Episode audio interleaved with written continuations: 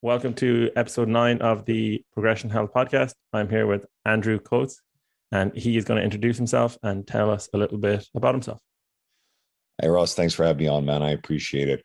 Um, if anybody's found this on my feed, you'll hear Ross's Irish accent. And, uh, my mother was born in Ireland, so I, I'm an Irish citizen, never been there. But I'm Canadian. I'm from um, originally from the east coast of Canada, St. John's, Newfoundland. But I live in Edmonton, Alberta, which is a probably the largest, sorry, the, the northernmost largest large city in North America. That's super fun. Sorry, starting to get cold here. I've been a personal trainer for 11 years, six with a commercial gym, five with my own company. And along that path, I guess I started a podcast four years ago, uh, and that's been fun. So I love and appreciate podcasting. I've been a fitness writer for quite a while. I've written for T Nation for about three years, and that's led to writing for the PTDC and Generation Iron. And there's some stuff in the works that I never share until it's officially published. And uh, and I also mentor coaches as well, but I don't go into that business coach space because there's a lot of there's a there's a handful of good and there's a lot of bad. And um, yeah, and I also happen to like playing around on Instagram, so that's been sort of a a content playground for the last couple of years, which has been really fun and rather rewarding. So when we think of all the social media stuff and how bad it can be, I think if you use it intentionally, it can uh, it can do a lot of good for your career. Yeah, that, that word intention is very important. It's something I'm trying to do myself more, but it's like the apps are so good at distracting you that uh, you know, if you drop the ball at all, they kind of suck you in. Um, but yeah, um, so just in terms of your own like fitness philosophy, I know you, you write a lot of articles. How I found you is your philosophy seemed to be pretty prominent on your posts. You know, very, very engaging and very like practical. And you know, you were able to uh, help me a little bit as well, kind of mentoring. Um, so yeah, what is your kind of like you know approach to the health, and then like what do you kind of try and pass on to your clients? Anybody that comes to train with me, I try to come whether their goal is weight loss, whether they want to put on a lot of muscle, um, whatever age they are, is to make it a fun, enjoyable, sustainable experience. And that sort of sounds cliche, but I think it does underpin everything we should be doing. Yes, if you're working primarily with athletes who are going to listen to everything you're saying, then there's a more immediate, you know, hey, you have to op- optimize training for performance. But let's say you get young athletes. You're also a role model into giving them the skills and tools to be able to do it for a lifetime. If you're dealing with very high level athletes, there's probably going to be a point where they transition away from high level competition into everyday life. So th- these aspects permeate everything. You get someone who's a big weight loss client. We've all worked with them and we know they're statistically very prone to relapsing. So, you know, if they get discouraged at the in the face of a plateau, the relationship that you form with them and the experience that they keep returning to if they enjoy it and they feel strong and they enjoy pursuing strength, they're far more likely to get through that plateau, continue to see weight loss progress, or if they reach the kind of goal that they've ultimately set out for themselves, they don't just go, okay, I've done it. Now I'm going to go back to the couch and I'm going to go back to eating the way I used to. That's a battle. Instead, they found a new lifestyle that they love and it becomes a core part of their identity. So I, I always try to help wherever someone's starting, help them foster an identity built around a fit, active lifestyle. I talk aggressively about lifting weights, and I think that resistance training is still the best option of a broad array of you know ways that we can consume fitness. It's not the only way. You have to help people find something that ultimately is going to keep them consistent. So that's the underpinning of everything. Brilliant. Yeah i really like that. Um it, it kind of feels as though you're saying that you're trying to get people to make fitness their own and uh, stick with it for the long term. And one of your posts uh, i think your client's name is larry. Is that right? Larry. Larry. So he's an older client. Could you tell us a little bit about him? He's like the posts seem inspirational and it seems like a lot of fun. And uh, yeah, I love to see them. So I guess would you talk about how your philosophy has worked for him and then training older clients? Well, a lot of what I just said is true. So I, I don't know if a lot of your audience or other coaches. So you probably heard the hero's journey philosophy, Joseph Campbell stuff. You know, you're supposed to be Gandalf. You're not, you know, Frodo, right? You do want to make write a really compelling story or sh- showcase a compelling story around someone. Larry is 71. You know, he started this stuff in his late 60s. His, his wife had passed about five years ago. You know, he went through a rough patch after that. And he originally started trading with a friend of mine that he he'd known, uh, you know, family connection. And that friend had moved on from the industry. Larry had taken a break. And when he was ready to come back, that friend asked if I would take him. So Larry and I sat down and met and we liked each other right away. And it's been, you know, two times a week since then. And with Larry, I know that he would have probably struggled to transition to a new gym and a new relationship if he didn't like spending time with me. So on my social media, you see Larry deadlifting four trap bar 400 pounds or you know farmers carries with 120 130 pounds across our turf at evolve or you know he, he's actually got a really good squat but what doesn't get seen is is the conversation and the stuff in between that's a relationship and larry and i get along very well. We've sat down and had a scotch together uh, at one point and you know he's got stories he's got wisdom he's got life experience which i always like plugging into and we we debate and talk about you know things that we're interested in. And that forges the the relationship that he values that helps keep him coming back. Also expressing strength and feeling strong in the gym is something he keeps coming back to. If i was just militant about here do this do this do this and erected these very firm hard boundaries about you know getting to know someone and, and each trainer is very different in terms of like kind of that boundary and the relationship they form with the clients. But i don't know that larry might have stuck with it and I certainly think we have a responsibility that people are seeking our help to help get those ha- habits and that lifestyle entrenched for the long term because we know we're competing against the messaging and marketing of quick fixes and a lot of people want easy results without a lot of effort and they want to do it for a little while and then they want to go right back to the couch and they want to go right back to the chips and ice cream and think well if i could only lose the weight then i could live the way i want to live we all know what the truth of that. So instead, Larry, like all my other clients, I just approach from a how can I make this the most positive and welcoming experience that they want to return to every day? And part of that's our relationship, and part of that's getting them to do things in a gym setting that is pretty optimal for them, that they enjoy the most, they feel strong at, and they want to return to and do more. Brilliant. Yeah. That actually reminds me of uh, something I heard about therapy recently. And like the best predictor of success for someone in therapy is the the relationship they have with the therapist. And i like to think that that applies to any one-to-one situation. It's all about relationships really. So i would firmly believe that a big part of his success with his training you know squat, uh, deadlifting 180 kilos at 71 years old is crazy. So it's like you mm-hmm. definitely he has a lot of trust in you to be able to do that. Um, you're right. Trust is a major factor. Your clients do have to feel a very strong sense of trust to sometimes reveal aspects of what's really going on, what's really motivating, what sometimes is interfering and in the way of them changing some of the behaviors. There are people, a lot of people we work with would love to have a result, but they're actually afraid of letting go of something that is standing in the way of them getting results. And whether it's the way that we create the messaging around lifestyle change. If someone thinks that they have to starve and restrict themselves and they enjoy food, and that's what they see in media, then they're going to be very reluctant to make even small changes for fear of having to give it up forever. And that's why good messaging around nutrition and you know letting people know, hey, you know, be very careful about dichotomous, you know, good food, bad food language, and let people realize that yes, you can sustain the things that really matter I just like to get people to look at like what's all the like the extra shit that you kind of look and go, oh, I don't feel great after eating that. It wasn't that good. And they're just eating out of boredom. I mean, that's a more specific topic, but if you can get people to realize, wait a minute, I get to keep some of the stuff I really treasure within reason. And then if I make all these other sort of changes that are fairly painless, I can achieve long term results. But it's breaking down their misconceptions coming into the process. Oh, misconceptions. We could do a whole podcast on that. Um, something that you're making me think of myself, my own coaching is um, that one of the biggest parts that I enjoy is just having a good conversation with the client outside of the actual sets they're doing and outside of the actual the personal training. Is that something you enjoy, or what do you think you enjoy most about working with clients? I think there's several aspects to it. You know, from the trainer's point of view, you know, how many trainers relate to, you know, working, getting up fairly early in the morning and working till late in the evening. Maybe it's split shift work or crazy hours. You, hear some people in industry talk about really punching crazy hours.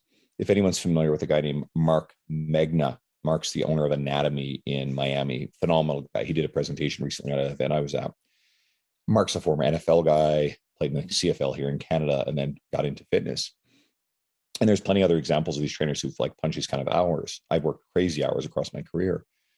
You can't sustain that kind of on the floor effort if you're not enjoying it. So if you can find common ground with a client of stuff you enjoy talking about, because there comes a point where there's not much more to say on an ongoing basis about sets and reps and technique points. And you have those clients who are there because they enjoy the experience, they value the accountability. It's something that they want in their life. But outside of like little pockets, they don't necessarily need a lot of like aggressive technical work on their stuff. And there's only so much bandwidth we have for getting into habit based nutrition and lifestyle behavior stuff too. There's going to be room for what they're interested in. Now, I'm not a big NFL football guy, but a lot of coaches are. If your clients are fans of football or whatever other sport, um, I used to play World of Warcraft. I won't dare go near it now because the time and the, the level of addiction, but it's a nostalgic part of my life that goes back a lot, um, you know, to 12 to 15 years ago. But I have a few clients who are playing the new revamped um, classic uh, World of Warcraft for anybody who's familiar with it. If you're not into video games, you might not get it. I'm also a big Witcher fan. Witcher 3 is great. And I can geek out over World of Warcraft and listen to my clients who are in progressive raiding right now. If you know the language, you'll understand. And it's really cool to have them tell me about stuff that I remember from over a decade ago and revisit it in a shared experience. And that is really, really fun.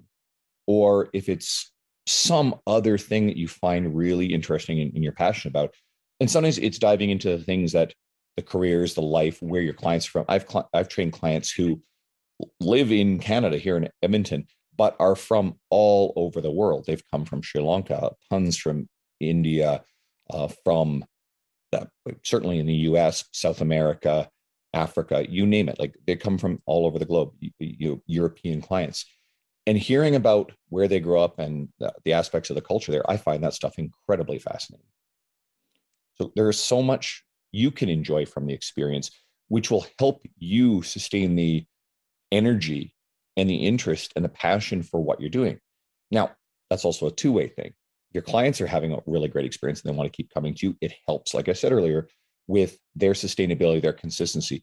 Maybe they don't love exercise. A lot of people are starting out, they don't love it, they're scared of it but it might your relationship with them might be enough to keep them coming back to the point where they actually feel safer with it or they trust it more or they eventually develop maybe they never love it but they realize okay this is an important part of my life that i need to sustain so i can you know feel healthy and strong yeah they keep uh, coming back enough to where they they figure out a way that they can make fitness their own essentially um, yeah you keep on trying different things with them adapting their program and they find something that they really enjoy um, just going back then to the the misconceptions. Um, what are some of the kind of the most common ones you see with clients, and some of the ones that plague, like I'd say, health and fitness the most? Hmm. I'm not even sure where to, where to begin on that one. You know, I think we're always kind of myth busting with the work that we do. The nutrition ones are very common. People think that carbs are are the bad thing, or you know, so when, once you get people who think carbs are are the devil. They're they're the bad stuff. You know, calories don't matter. I think it's more important not to quote educate or make the client feel like they're wrong. It's more about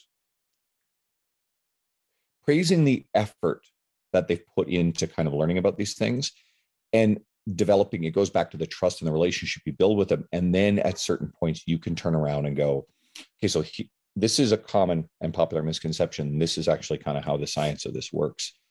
So there, there's just so many aspects of nutrition, and, and not much is like popping to mind. I think another one certainly is they need to do cardio for fat loss, and and, and getting them to go. Okay, well, nutrition is really going to be the best driver of you know if you want to lose body fat. Now, if you enjoy cardio or you want to do various conditioning work, cool, that's great for you because it's good for your cardiovascular health. It's good for your mental health is good. It's good for a lot of things, and it can further the calories out equation.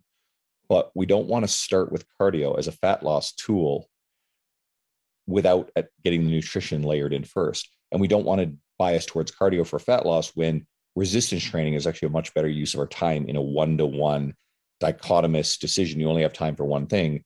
All of the benefits, the you know, building muscle, building metabolic rate, the recovery, the uh, strengthening of bones, all of the physical and mental benefits of resistance training. You know, if I had to choose one to one, I take that every time over straight cardio. But you know, you add into each person's program the things that they enjoy, they will do, and as much as they have the time and the ability to do it. Yeah, exactly. You kind of make their training as efficient as possible. Um, you spoke about like you know playing video games. You had a, drink with with a client.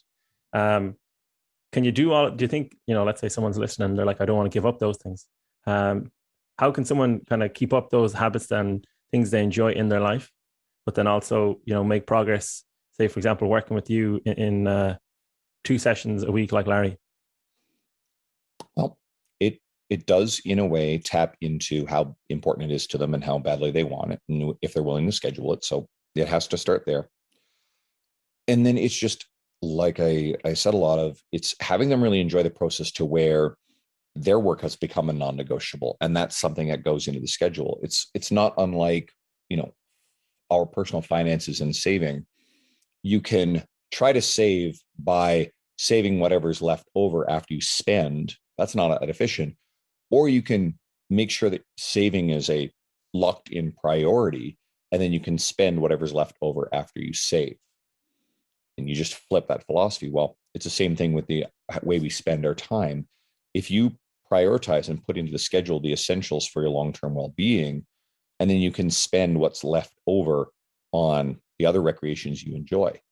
And it's it's getting building that trust to where someone understands and sees that yes there's room for all of it and not necessarily like everything under the sun there's only so much time in life, but there is room for exercise and there is room for, you know, recreational activity.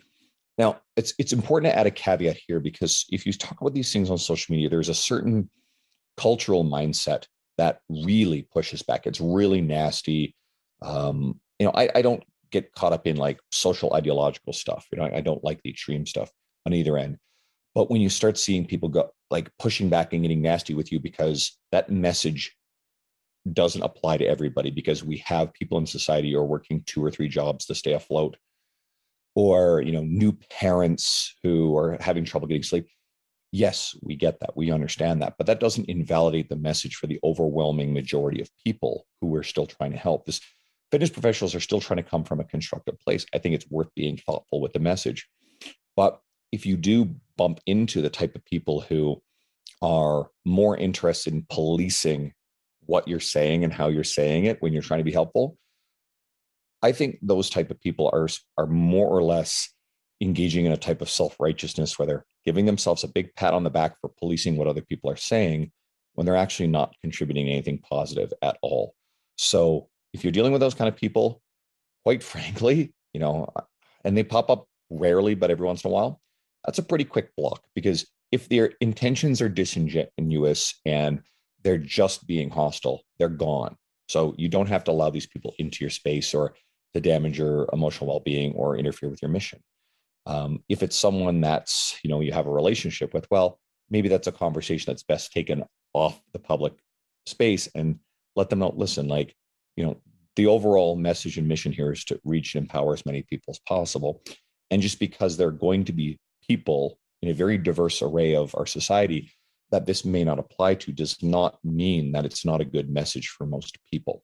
Not every message can be, quote, inclusive of every single person's circumstance. And that is not a reason not to continue to deliver these messages and help everybody you can. Oh yeah, I know exactly what you're saying. Uh, you're kind of preaching to the choir here in San Francisco. We we have a lot I of that. figure San Francisco is probably got a lot of that stuff going on. From what I hear, yeah.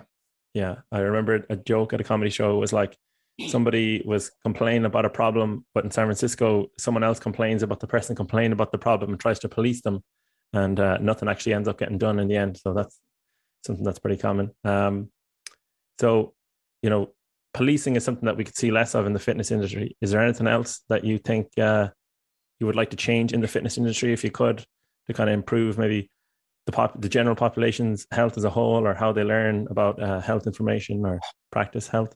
There's a lot of stuff in there. I think coaches spend a little bit too much time lecturing each other on how they do things. And I'm going to try to be careful not to contradict myself. An example is when more established individuals in the industry make statements that come off as being, you know, gatekeeping. So gatekeeper syndrome. If you ever see something like personal trainers need to spend five years uh, working in person with clients before they, you know, sh- you know, should be going online to coach people. Okay, cool. That's nonsense. I've written an article on that whole thing, and especially the last 18 months, you know, like I think a lot of coaches now are going to be learning online as sort of a hybrid concurrent with their in-person stuff, even at the beginning. And the argument is, well, you don't know enough to be a coach online. Well, shit, as starting out as a personal trainer, you probably don't know enough to be an in-person trainer too. You have to get started somewhere. Yes, I think that being a great in-person coach and having a lot of experience there is going to be a major asset to online. But if someone's more interested in kind of gatekeeping these things, well, uh, I don't think their message is really serving you. Another popular one is when people whine, and it's whining about influencers in the online space and how we should have greater regulation in the industry. I've talked about this a little bit, and this gets polarizing. But when I hear people calling for greater regulation, I'm like, all right, so what what's that going to do? Is that going to that's not going to make the Instagram influencers who aren't certified they're, they're not going to go away. Instagram's not going to like go, oh, you guys don't have the certification. You can't talk about fitness. They're still going to exist. And I think it's a, a whine that comes from a place of entitlement and envy where trainers feel like they're entitled. Well, I should have those clients because I'm more qualified. You know, I went to school for this and this person is showing their abs on Instagram. Well, okay, what can you learn from the person showing their abs on Instagram, yet do it with integrity and do it with more quality? And it kind of to me says, well, you're struggling to fill your own, you know, schedule with clientele to help. Your energy would be best served not complaining about the way things are, but to focus on as much of your own education, your marketing skills, sales skills, brand building, and attract more people. Because I don't think people who are really busy serving their clients or spending a lot of time complaining about what the influencers are doing on social media because they're never going away. And it's it's it's a broader philosophy. It's getting people to focus on what they can control and putting effort into that versus complaining about what's beyond their control right it's it's the old i can't remember the exact thing but it's you know expecting the world to change for you versus changing you so you, you can make a greater impact on the world and, and i think this is an important part of our careers as coaches. I think it's an important part of our own individual fitness journeys. A lot of people who fall into fitness, myself included, we underwent a personal, you know, kind of lifestyle transformation that became a passion and, you know, embedded part of our, our identity that turn into a career. And that means taking ownership. That means, you know, individual responsibility. And a lot of people are uncomfortable with that. And it kind of goes back to the, the people who are policing what they say I think sometimes that message they would rather, you know, tell people, oh no, they're there. It's not your fault. The world is a bad place. You don't have to worry about this. Let's make the people who are talking about this go away. And that's that's not reality. But I don't want to go too far down that rabbit hole either, because you know I, I try to steer clear of this stuff. Um, what would I change? I, I don't know if there's a lot to change because we're competing against human nature, the human desire to, you know, sit in front of Netflix and eat hypo, you know, hyper palatable food that you know is readily abundant in in supermarkets and in uh, in fast food places, and that's a metaphor for what's going on. It's not literally everybody's experience. So we have to create a more compelling message, a fun brand, and a relationship with people to get them to experience how great it feels to like kind of be more like what our lives are lives are like with fitness to realize hey you have more energy you your mood is better your mental health is better you feel stronger you look younger you feel better about going into getting a little older. And if people start buying into that whole thing and that's your responsibility as a, as a coach to present that both to the client in front of you and to anybody who's you know diving into your media. And we're not going to change the world but we can certainly help one person at a time if that person has a great experience and they start telling their family and friends, and maybe you start working with those people, or maybe a few new people follow you because they like what you posted or, or something you've written somewhere, or your YouTube channel or your podcast.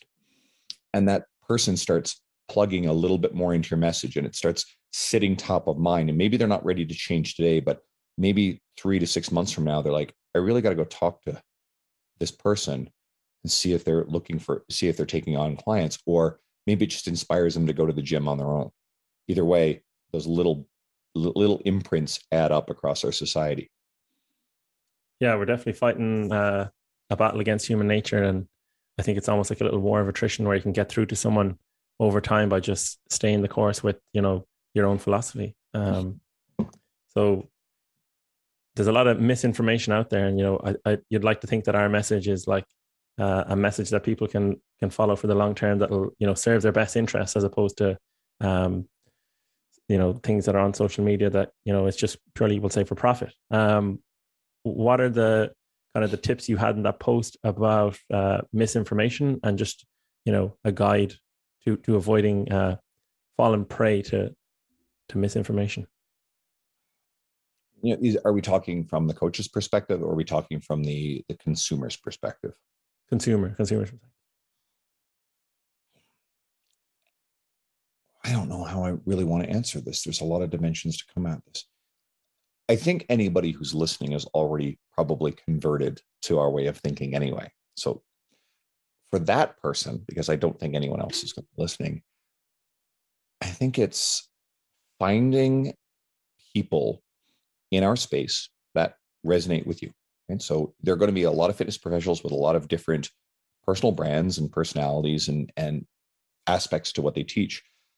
The people that don't resonate with you or you find off putting, well, you know, don't use those as examples of the rest of the industry. And, and don't don't think in terms of or subscribe to this idea that the, the industry itself is this toxic, horrible place. It will be if you believe that and you go looking for it and all the examples of that.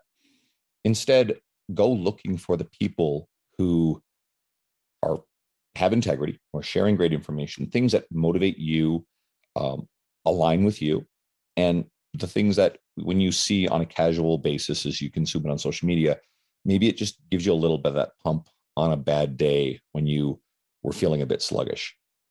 That's what I would plug into for that type of person. And I don't know. I, I don't know if I can really do this question justice, but I'm happy to to talk about it more if you have more insight into how to frame it. Yeah. Um, so I think there's like a lot of poorly formed sources of information out there, or you know, documentaries, for example, um, or people maybe trying to like just make money and not actually thinking of what value they can offer to a potential you know, client or consumer out there. Um, so then, basically, the, the information that someone's putting out is actually like disingenuous or Hmm. um, something they haven't really got experience with. How how would someone, I guess, spot, you know, we'll say a good documentary from a bad one, or like a charlatan from you know someone with integrity? I really do believe it becomes finding resources you trust. And, and you have to want to first. So I don't know if I have a really easy way to say how do you get someone who's completely bought into Gwyneth Paltrow's website or you know Dr. Oz's stuff to get them over to you know digging into John Berardi and Dr. Mike Israetel, right? Dr. John Berardi. But if you're already a little bit over that way, again, find people who are evidence-based community and you know authorities. And it doesn't need to be someone who's a PhD. It can be a Jordan Syatt or uh, you know a Susan Niebergall who are really amazing with their their brand and the information they share. That's really evidence-based. But find someone that you trust who's credible, and then make sure that you're at least plugging into the things they're doing, dive into their articles. And it becomes a choice to educate yourself. And it becomes a choice to fight against any inclination toward biases or you know beliefs that you want to validate by seeking confirming information and what we're talking about here is not easy stuff for the average everyday general population person i think if anything uh, yes the onus is always on the the everyday person to learn from their experiences and find better information. And sometimes that will come with reading the wrong books and following the wrong people before you've had enough of an experience that you decide okay cool I, I have to try something different. But it's on people in our world fitness professionals to instead of complaining about quote influencers go out and beat the influencers at their own game. And maybe it's building a follow maybe it's creating some sort of long form content vehicle like article writing or podcast or, or youtube that reaches more eyes and ears to where it is appealing to someone who's a bit more general population. And then they go well this looks cool. I'm going to go check this out. And it draws in people. And i don't want to say but it almost rescues them from mainstream bullshit.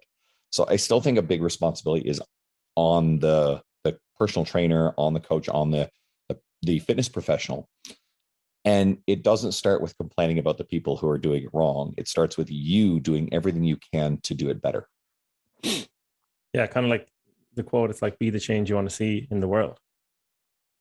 Yeah, absolutely. Yeah.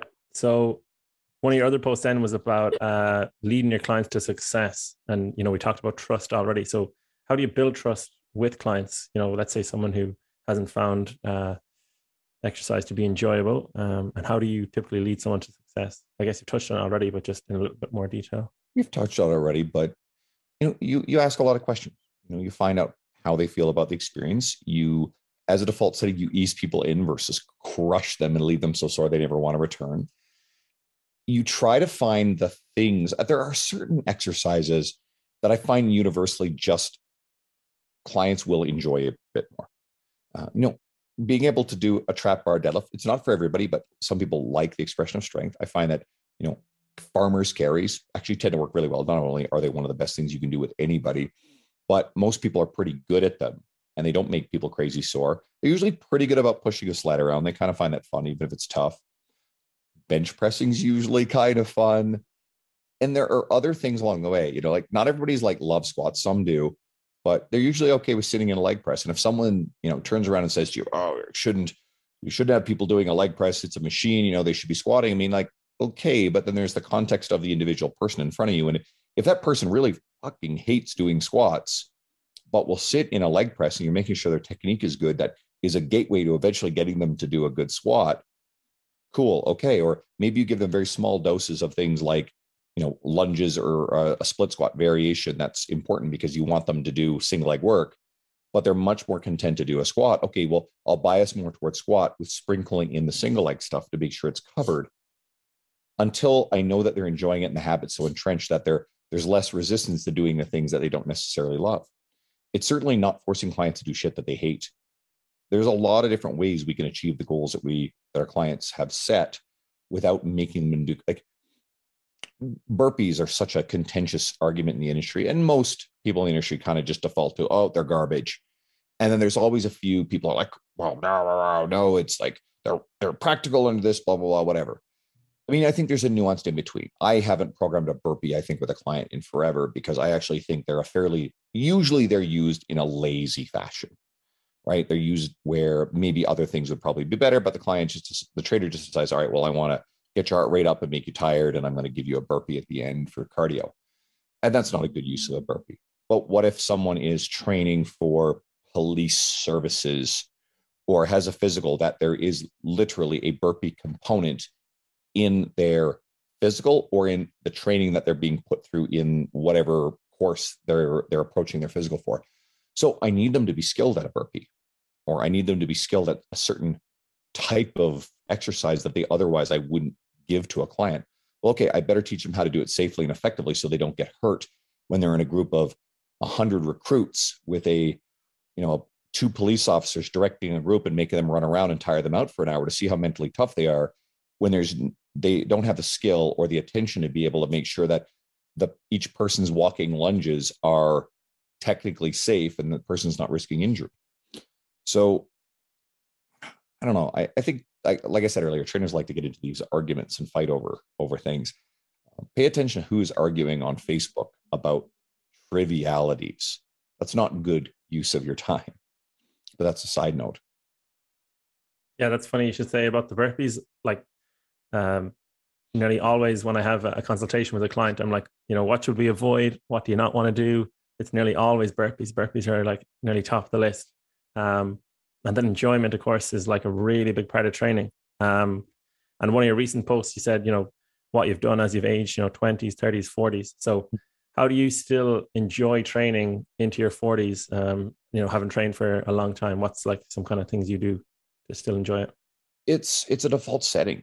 It's for a very long time, it's become the thing that I look forward to at the end of the day. So I just literally think, okay, cool. I've got clients from here to here. My my day's done at eight or nine in the evening, and then I'm going to go work out. Right? I've pre-made the decision, but it's it's a default setting. It's part of who I am and what I what I love doing. I have to talk myself out of working out. Within that, I still make sure that the style of training is something I enjoy. And I grew up probably heavily influenced by a bodybuilding training style and ideology. So a lot of my workout structure is is still in that realm, but I, I've modified and adjusted and tinkered with things over the years to accommodate, you know, a, a left shoulder injury discomfort that doesn't let me do everything I used to be able to do and make sure that it's something that I don't dread. Because if I start doing things that I don't look forward to, I could compromise the, the consistent habit and relationship that I've got with it. Yeah, it's it's something that I really enjoy, and I make sure that it's you know a sacred part of my day. I've got some you know some music to listen to that I really enjoy. You know, like my recent post is like if I'm ever stuck in a situation where I have to listen to the gym music, and Will Smith's Getting Jiggy with It comes on, I want to claw out my ears. I try not to subject myself to that. Instead, I'll go listen to something I think is a bit more appropriate for the gym. Yeah, you try and plan in advance to make it as enjoyable as possible, which is like something I'm really preaching to clients a lot. You can really make your workout routine a lot harder than it needs to be if you just kind of fly by the seat of your pants. Um, but in terms of the injury, so you spoke of, of your shoulder injury. How do you uh, you have a post you know pain or discomfort during exercise? How do you kind of work around that and like you know stay motivated to train if you have like a niggling injury or an ache? Because you know something I try to think of is like we can always do something, and you know we have to take responsibility for our health. So it's like it's very easy to use an injury as an excuse not to train. But um, I guess how do you still train while I guess not feeling 100% or having some sort of injury? Well, you, you identify the things that are, you know, like you can think in terms of like red light, yellow light, and green light. Um, you identify the red light stuff, the stuff that will hurt it, causes pain, you physically just can't get in the range of motion doing, and you take that stuff out. And then you engineer ways to train the same muscle groups or essentially get a similar effect with a different motion. So a good example of something that doesn't work for me anymore is a shoulder a dumbbell shoulder press with my elbows flared out in a wider position my left shoulder doesn't tolerate that. It doesn't tolerate pull-ups anymore. Again, it's like a, it's a pulling motion in that wide position. But underhanded chin-ups, neutral grip chin-ups are fine. Landmine pressing, or if my elbows are tucked to the midline of my body and I've got a barbell in hands and I'm seated, then those things are all great for my shoulders. So as long as I'm not doing a whole bunch of stuff to piss it off and make it worse, then I most everything else works fine. Uh, barbell bench pressing doesn't feel good on anymore, but I'm actually okay with a football bar. So if I get a neutral grip bar position or you know neutral grip dumbbells, cool. I can I can do bench pressing movements. So I just go to the stuff that feels okay. And if there's stuff that's kind of a yellow light ish, where if I'm not careful with it, or like if loading it up really really heavy tends to start aggravating it, then okay, cool. Well, there's certain things that I will stay out of certain load and rep ranges that seem to aggravate it. So therefore, maybe my rep range has to stay a little higher and I have to use a little bit less weight. And then I can anything that's like straight up green light, it's go hard, right? Push really hard through it, load it up heavy, train, and ultimately keep the consistency of the overall experience going. And then layer in on top of that, one of the best things every trainer coach should do is develop a relationship with really skilled physical therapists. Physical therapists are like trainers there are a lot of really bad, unqualified ones out there. There are a lot of physical therapists who know nothing about strength and conditioning, they know nothing about lifting. Those are probably not going to be the best people to send your clients who are training to because they're not going to have a strong foundation in that realm.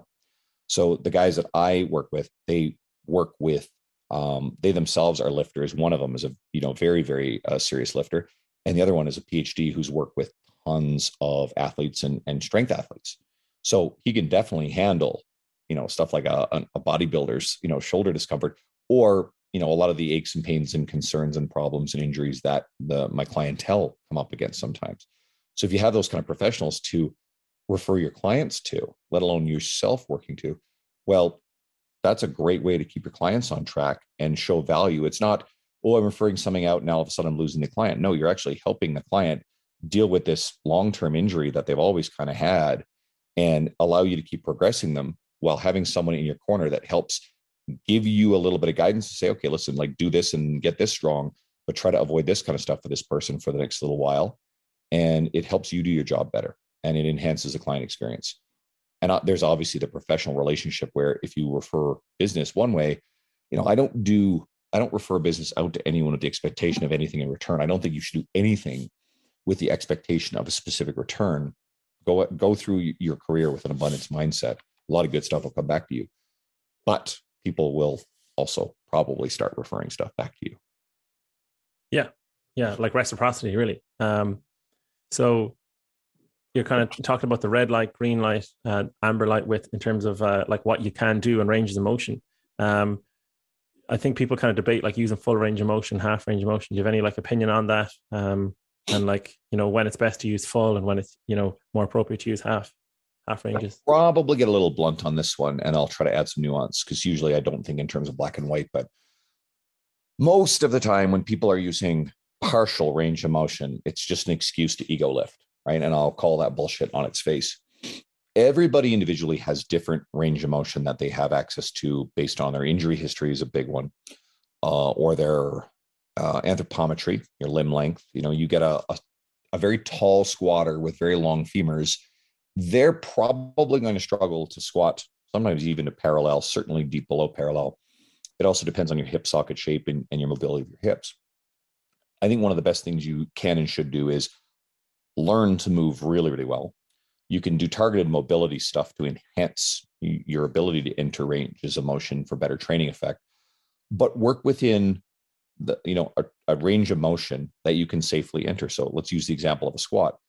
Make sure you're effectively loading in through your heels on you know a normal loaded squat. Yes i get 60 mm-hmm. squats that's a little different. Maintain a neutral spine. And if you can squat you know virtually ass to grass and maintain a neutral spine well you and there's certainly no discomfort in your knees and no history of, of injury with your knees then that's a safe thing for you to do and you probably should maximize it. If you're struggling to get much below parallel before you know your your spine collapses your your butt winks aggressively a little butt wink is not going to hurt anybody okay, cool. Well, if you have someone lay down on the ground and you test their passive range of motion of their hips and you find out that they can absolutely do, you know, act uh, ass to grass, but when you put them with a barbell on their shoulders, well, it's just the the stability of how many like how much surface area touch point is like on the ground. And so that becomes all right. Well, maybe someone in the back squat they collapse, but all of a sudden I put a dumbbell in their hands, a goblet squat. Uh, they actually get much deeper. So it's center gravity of the load. So you got to find the right exercise for that person to be able to use the proper range of motion. But yeah, and I'm fine with someone who squats to, you know, just slightly below parallel. If they go a little bit deeper, their form starts to break down a bit. You can try to coach that a bit. But it's it's when I see someone who's squatting, you know, two inches above parallel, they got way too much weight on the bar.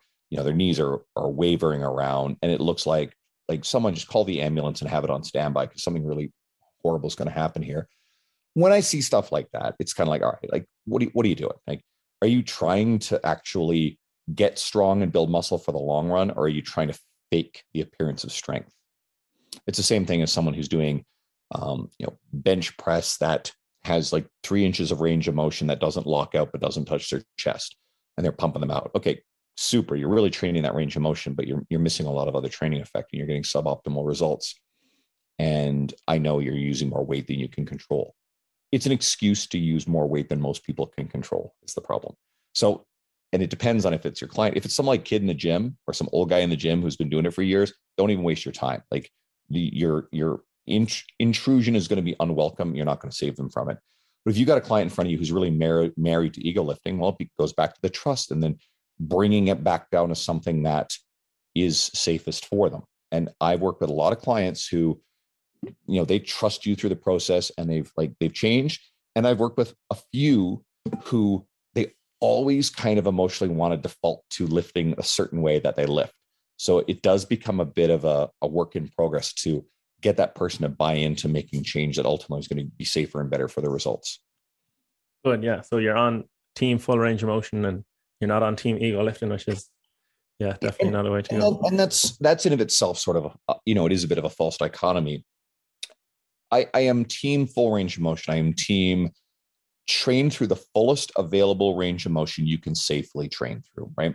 It's not full range of motion um, blindly on every exercise without understanding what the definition of full range of motion is for that individual exercise. If you're doing a dumbbell row and you're cocking your elbow way above and behind your back and the head of your humerus is dumping forward in the socket, that's full range of motion, but that's actually completely missing the target muscle.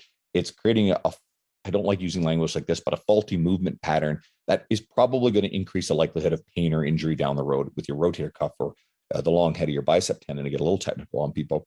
So it's it's knowing what is the the best range of motion, the correct, the safest, the most productive range of motion for any individual exercise. And sometimes there's argument about that too, and it just becomes trying to plug into the best resources and and an array of the smartest, most trustworthy res- people in the industry to learn these techniques from. So it makes me think that's where the benefit of a coach like one of us comes in, where we can tell people it's a good time to go full range, and then it's another time where you want to uh, cut the range and you know individualize the range of motion to what you have capable to you. And sometimes we have limited range. I have a client right now who has you know a fairly serious shoulder injury that she's recovering from, and she came to me to kind of be part of that rehabilitation process. And her ability to do basically loaded pushing exercises is virtually non-existent. I'm going to probably introduce some isometric holds and some very limited range of motion based on what she can do pain free. And the goal is to help restore that range of motion and get her stronger through the entirety of it. She's also working with a very skilled physical therapist that I trust to guide that process. So it, again, it's appropriate to to the situation, the client. Yeah, I find those situations can be the most rewarding because initially they're the most challenging. You might be kind of working with the most limited ability for the client, but then when you work through that and you get them to like you know uh, a stronger position with you know their pushing movements like what you're working on it, it can be like mind blowing for the client to see the progress they can make um, when they just stay consistent with their training. Um, so then just kind of going back to you were talking about uh, abundance and i feel like that's kind of related to like people's mindset or their outlook and you had a post on like people fail because they try to be perfect. So you talk like a little bit about i guess you know abundance and perfectionism and just the mindset of i guess maintain your health for the long term. Well perfectionism can be a very the instinct for people to want to be perfect in everything can be discouraging because a lot of people never end up following through or finishing on things or they're never satisfied with the effort so perfectionism tends to set up another false dichotomy this pass fail and a very very very difficult barrier for passing. And if you facilitate that inadvertently with your clients, or if they have that mindset and they fail frequently, then they tend to get discouraged and they tend to, you know, get off track and they tend to fall off workout programs and then break the lifestyle habit consistency. So that's where perfectionism is kind of the enemy of progress. So it just becomes, you know, having nuanced conversations with the client or even with yourself if perfectionism is one of your obstacles with your career stuff to get you off the ledge of that false dichotomy, that that very rigid pass fail metric, and to be happy with very good, and to realize that this is more than good enough, and it's not just being satisfied with mediocre, but it's going okay. If I publish this article, okay, maybe if I spend another 20 hours on it, I can squeeze out a few more pieces of something I feel is a little bit better, but it's more than good enough to put up on my website. So I get to the next one and I can, you know, meet the calendar that I want to publish this stuff on. So, you know, it, it applies in every aspect of our, our industry. So it's just one of those things that we have to recognize and then we kind of have to bring ourselves down off the ledge of it. Yeah, because like I like to think that per- perfection or perfect doesn't really exist because it's just not really sustainable. You know, you're going to make mistakes and uh, you're going to fall short. But very good is like it is very good. You know, and if you can if you can keep that rate of um, output up over the long term, that's much more you know sustainable. Um, and then just the abundance that that kind of mindset you were talking about. Do you want to just talk a little bit about that? Well, I try to, and yeah, sure. I got a, a couple more minutes before I have a client walking in. I try to approach everything I do within the industry, certainly the the social media, online stuff, with an abundance mindset. You're going to get a lot further if you just without any expectation of any reciprocal behavior or return. You share other people's stuff. I'm not worried that if I share a whole bunch of other coaches on my Instagram or mention them in an article, that my clientele or potential clients are going to go and, and all of a sudden turn around and, and train with Tony Gentilcore or Dean Somerset or, or go sign on with Mike Israetel's Renaissance Periodization. If anything, I can enrich my client's experience by exposing them to all these other people that may have resources that I can't I can't create, you know, articles on every topic of nutrition and training that's possible. And you know, full-time coaching plus trying to do what I can. There, there's limits to what I can do. So at the same time, I think we need to see more of this abundance mindset. I, will use an example, and then there's a a guy who I found followed me. It's about 70,000 followers. I'm like, oh, this guy's got a big account, whatever, cool. I, you know, follow him back to check out more of his stuff. And then after a little while, he makes a comment on a post I shared about other people. I didn't include him in it. It was relevant to him. And he inserts himself in is like, hey, me. And it's like, and I'm responding like, ah, that's kind of not how this works. It's like, you know, you kind of got to go and do things and put yourself out there and, and kind of earn those responses. So what do you fine, whatever. Um, I've never seen him share anybody else's stuff. And after a little while, one of his things popped up and I look and he's no longer following me. And I'm like, okay, fine. Well, you know, if someone's if someone has gone and played follow unfollow games and I follow them, then I usually just unfollow them because I'm like, unless I really am plugged into their stuff or I know them personally, then I'm just like, fuck this. So a few months later, he pops back up and follows again and reaches out to me and asks if I'd come on his podcast. Now, I've since looked and realized that for a guy with 70,000 followers, he gets you know 100 comments on his posts. He's bought his following. It's a fake following right? So he's just trying to create the illusion of authority. Okay fine. It tells me a little bit about him. Fine.